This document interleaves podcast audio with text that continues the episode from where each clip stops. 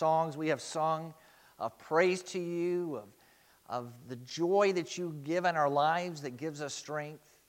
Father, I am reminded of Psalm 150, the one we sang in song as we read in Scripture, is, is one where there is a call for all of creation to praise your name, for all of creation to shout hallelujah, uh, for all creation, all people to use whatever they have uh, whether it's drums or flutes or guitars or pianos or their voice or a whistle, whatever it is, Lord, to praise your name. And Lord, we come to you today as people who desire to do that with our lives, to use whatever we have, to use whatever you give us to praise your name. And Lord, as we do so, I pray now that you would teach us and that you would help us to know what to praise your name about. Lord, as we learn more about you this morning, as we learn how to have a relationship with you that's deeper and stronger, I pray, Lord, that we would have even more to shout to your name.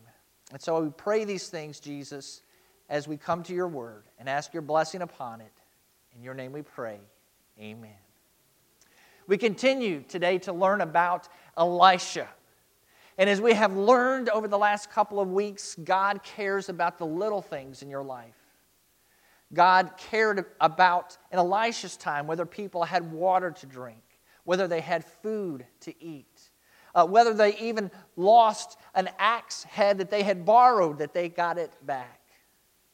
And we also learned that God is in control in the worst of times when there is chaos as we learned last week, a city, Samaria, starving to death, under a siege. But God miraculously gave them relief and gave them food and gave them new life. Today, we also learn how God cares about the big things in our life. I know that you have had a time in your personal life or the life of someone close to you where there was a medical diagnosis, there was a disease, there was a problem with a body. And the doctor said, There's nothing we can do. I know also that you have had times in your life when you have been afraid for your future, afraid of what might happen to you today, tomorrow. If you've ever had that moment of fear, if you've ever had a desperate cry to God for healing, then you know exactly what these two people we will study today went through. Today, we start with a man named Naaman. We studied his story this past summer, but we focused on a servant girl in this story. But today we will focus on Naaman. And his story begins this way Naaman, commander of the army for the king of Aram, was a man important to his master and highly regarded because through him the Lord had given victory to Aram. The man was a valiant warrior, but he had a skin disease. Naaman, he was a strong, valiant warrior. He was well respected. He was well loved, especially by the king, because Naaman had won many victories for him. So, in ancient history, even today, someone who would be a great general would be honored and would be respected, would be the guest at any banquet, would be friend to anyone who would have him. He was at the top. But also, he had a skin disease, he had leprosy. And because of that, he was humbled. And because of that, he was in danger of losing everything that he had. He needed healing. He needed his body to be whole. But there was no cure, there was nothing anyone could do. He was desperate need, but he also felt hopeless. But there was someone who gave him hope. You see, in one of his victorious raids into Israel, he had captured an Israelite girl and made her a slave and brought her to his home. And this servant girl served Naaman's wife. Obviously, the servant girl must have seen Naaman and also heard in the household of his distress and his desire for healing. And so she told Naaman's wife, There's a prophet in Israel who can heal Naaman. There was some hope. He had probably thought to that point there was nothing that could be done. But now he heard there was a prophet. Now he heard that healing could take place. And so he went to Israel. He got the permission of his king. Of course, his king wanted him to go because his king had a valiant warrior who was in desperate need of healing. If he was healed, he would have more victories for him. So his king said, Go. When he went to the king of Israel, the king of Israel said, What do you want me to do? I can't do anything. But he brought with him, being Naaman, all of this gold and silver and clothes. Last week we were talking about donkey's heads selling for $1,000 and, and, and dove poop for $60. Well, Naaman didn't have to bring donkey's head and dove poop, uh, dove poop to uh, Israel. He brought gold and silver. I've estimated how much that would be in today's money, but really, if you ever lived in history at any time and had 150 pounds of gold, you were extremely wealthy. It shows you what he had accumulated as he had raided and as he had probably stolen this from all the places in Israel and other nations where he had conquered. But he was desperate and willing to bring all of this wealth as a gift to the king of Israel if necessary, or to the prophet if necessary, so that he would be healed. You might wonder why he brought clothes, but in ancient times, really most people had one set of clothes. If you had more than one, you were wealthy. If you had what he brought, 10 of them, and these were certainly the most, uh, the best, the finest clothes, these were of great value as well. It shows you how desperate and what lengths Naaman would go to for healing. He's not much different from any of us either. If we heard there was a cure, if we heard there was hope, wouldn't you leave? Wouldn't you spend money? Wouldn't you go to whatever doctor, wherever he was, whatever was necessary? I'm sure you would. And that's what Naaman did. And he was willing to do anything. Well, almost anything. And we will continue his story in a moment. But I want to introduce to you someone else. And this is Elisha's servant. If you have ever been in a place where you feared literally for your life or you feared what your future would bring, then you understand what this servant felt this one day. Uh, his story kind of begins also with the king of Aram and the army of Aram. And of course, Elisha's day, Israel and Aram or Syria, they fought back and forth. And these stories aren't necessarily in chronological order in the book of Second Kings, but they are glimpses of how these two countries fought each other. At this particular time, the king of Aram would send his troops to different parts of Israel, attempting to conquer or defeat the army there. And every time he went, they already knew he was going to be there. So he reasoned just like you would there's a spy. Someone in my army is telling the Israelites where we are going. It's either a soldier or a confidant or someone. He thought he had a spy, he thought he had a rat in his midst, and he wanted to find out who it was so he could punish them. We came to find out that it wasn't anyone in his army or his country, it was the prophet Elisha. Elisha was the one. God would tell Elisha. Elisha would tell the king of Israel. And the king of Israel was always ready then for the king of Aram. Well, when he heard this, he said, I'm going to find Elisha and I am going to kill him. So the king of Aram said, Go and see where he is so I can send men to capture him. When he was told Elisha is in Dothan, He sent horses, chariots, and a massive army there. They went by night and surrounded the city. When the servant of the man of God got up early and went out, he discovered an army with horses and chariots surrounding the city. So he asked Elisha, Oh, my master, what are we to do? Could you imagine waking up in the morning and you see your entire house surrounded by the military? What are you? You would be afraid too, wouldn't you? You'd probably looking at your spouse. What did you do? You know, that's what you'd be doing first. What did you do? Why, why is the army here? He's looking at the army and he's terrified. He doesn't have any weapons. Elisha doesn't have any weapons. This heavily fortified uh, army is there to destroy them. So he's afraid for his life. I want us to think about these two stories and learn some lessons from Naaman and from this servant. One in desperate need of healing, one afraid for his life. And let's go and learn this lesson first. God is at work even when we can't see it. You see, there was more that was happening than the army of Aram surrounding the city of Dothan. And Elisha wanted his servant to see it. Elisha said to his servant, Don't be afraid.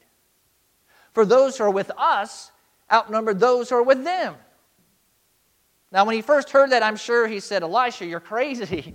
Uh, those who are with us, I'm here, you're here. Maybe there were some other prophets there, but there's just a few of us. There's hundreds of them. They have swords. We have no weapons. Are you crazy? But then Elisha prayed, Lord, please open his eyes and let him see. So the Lord opened the servant's eyes, and he saw that the mountain was covered with horses and chariots of fire all around Elisha.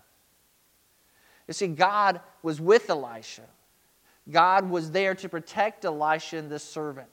God was there to make sure that Elisha was not captured, was not executed. And it didn't matter how many soldiers were surrounding a city, when God, with his heavenly army, was there, it was no fight, it was no competition, there was no battle. God was going to win the victory. And so you see, we can only see certain things with our physical eyes, can't we? And we can only see with our imagination certain things. But God is always at work even when we can't see Him, even when we can't see how our life is going to work out, how circumstances are going to work out. When we can't figure it out, when we can't see it, God is still there. And God is working it out. And God is there protecting us. So we don't have to be afraid.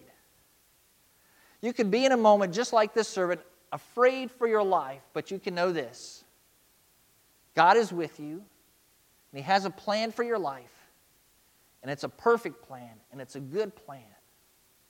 And God will protect you.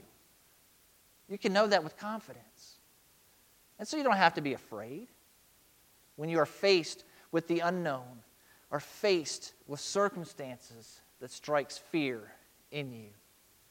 See, there was a big army that outnumbered the army of the Arameans. When we are in trouble we should go to God. Why does at times do we wait till the very end to go to God? Isn't it true sometimes we will try everything we can to solve our problems? We'll use our own effort. We'll use our own minds. We will use our resources. We will use our friends. We will use every avenue. And then when nothing happens, we say, well, well, might as well pray to God now. Nothing else has worked. Well, why wait till then? Go to him. Now, Naaman knew that. Naaman knew to go to God. At least he didn't know it was the Lord God as we know, but he knew there was hope. He knew there was a place. And so he went there. The servant girl told him.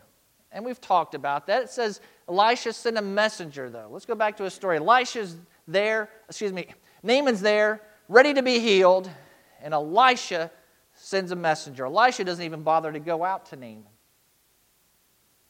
just sends a messenger who says this simple sentence Go wash seven times in the Jordan, and your skin will be restored, and you will be clean. That was it. What we also learned from Naaman is that we should listen to God. Because God had give, given a simple message to Naaman Go to the Jordan River, wash yourself in it seven times, and you will be clean. But Naaman didn't listen to God at the beginning. This is what he said. He got angry and left, saying, I was telling myself, he will surely come out, stand and call on the name of the Lord his God, and wave his hand over the place and cure the skin disease. Then he says this Aren't Abana and Pharpar, the rivers of Damascus, better than all the waters of Israel? Couldn't I wash in them and be clean? So he turned and left in rage. I want you to notice Naaman is not a whole lot different from us. I believe there's times in our life as Christians we know who we need to go to.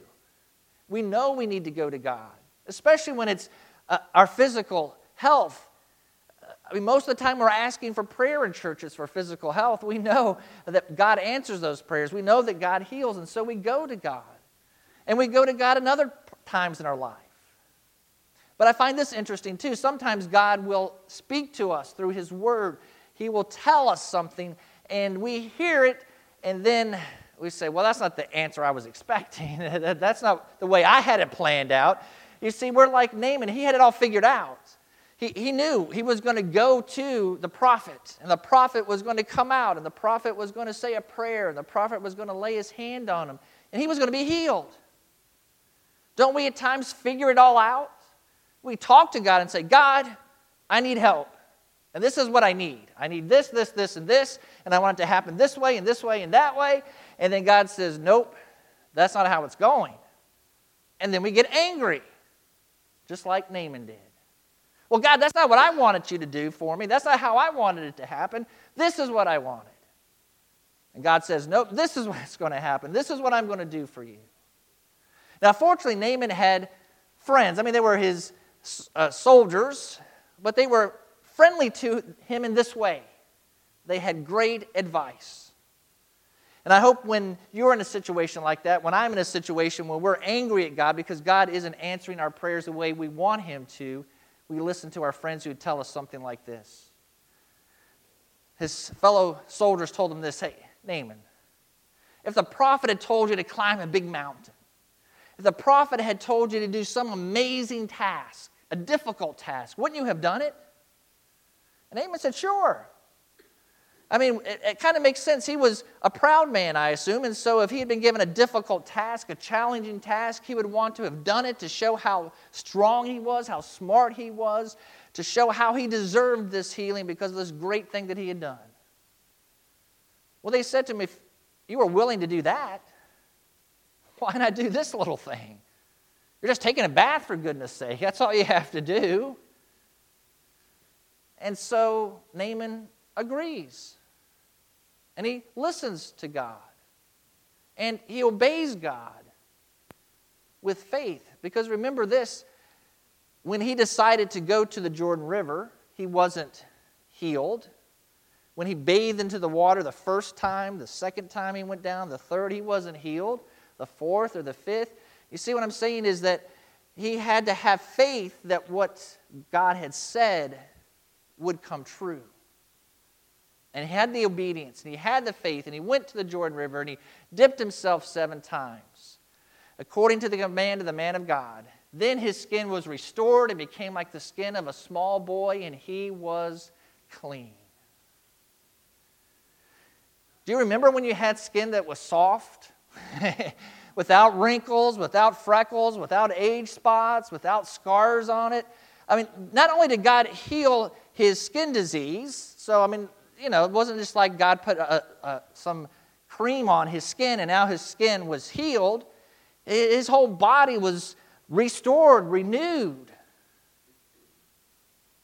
because he obeyed the word of God, because he had faith. And then he went to give thanks to God.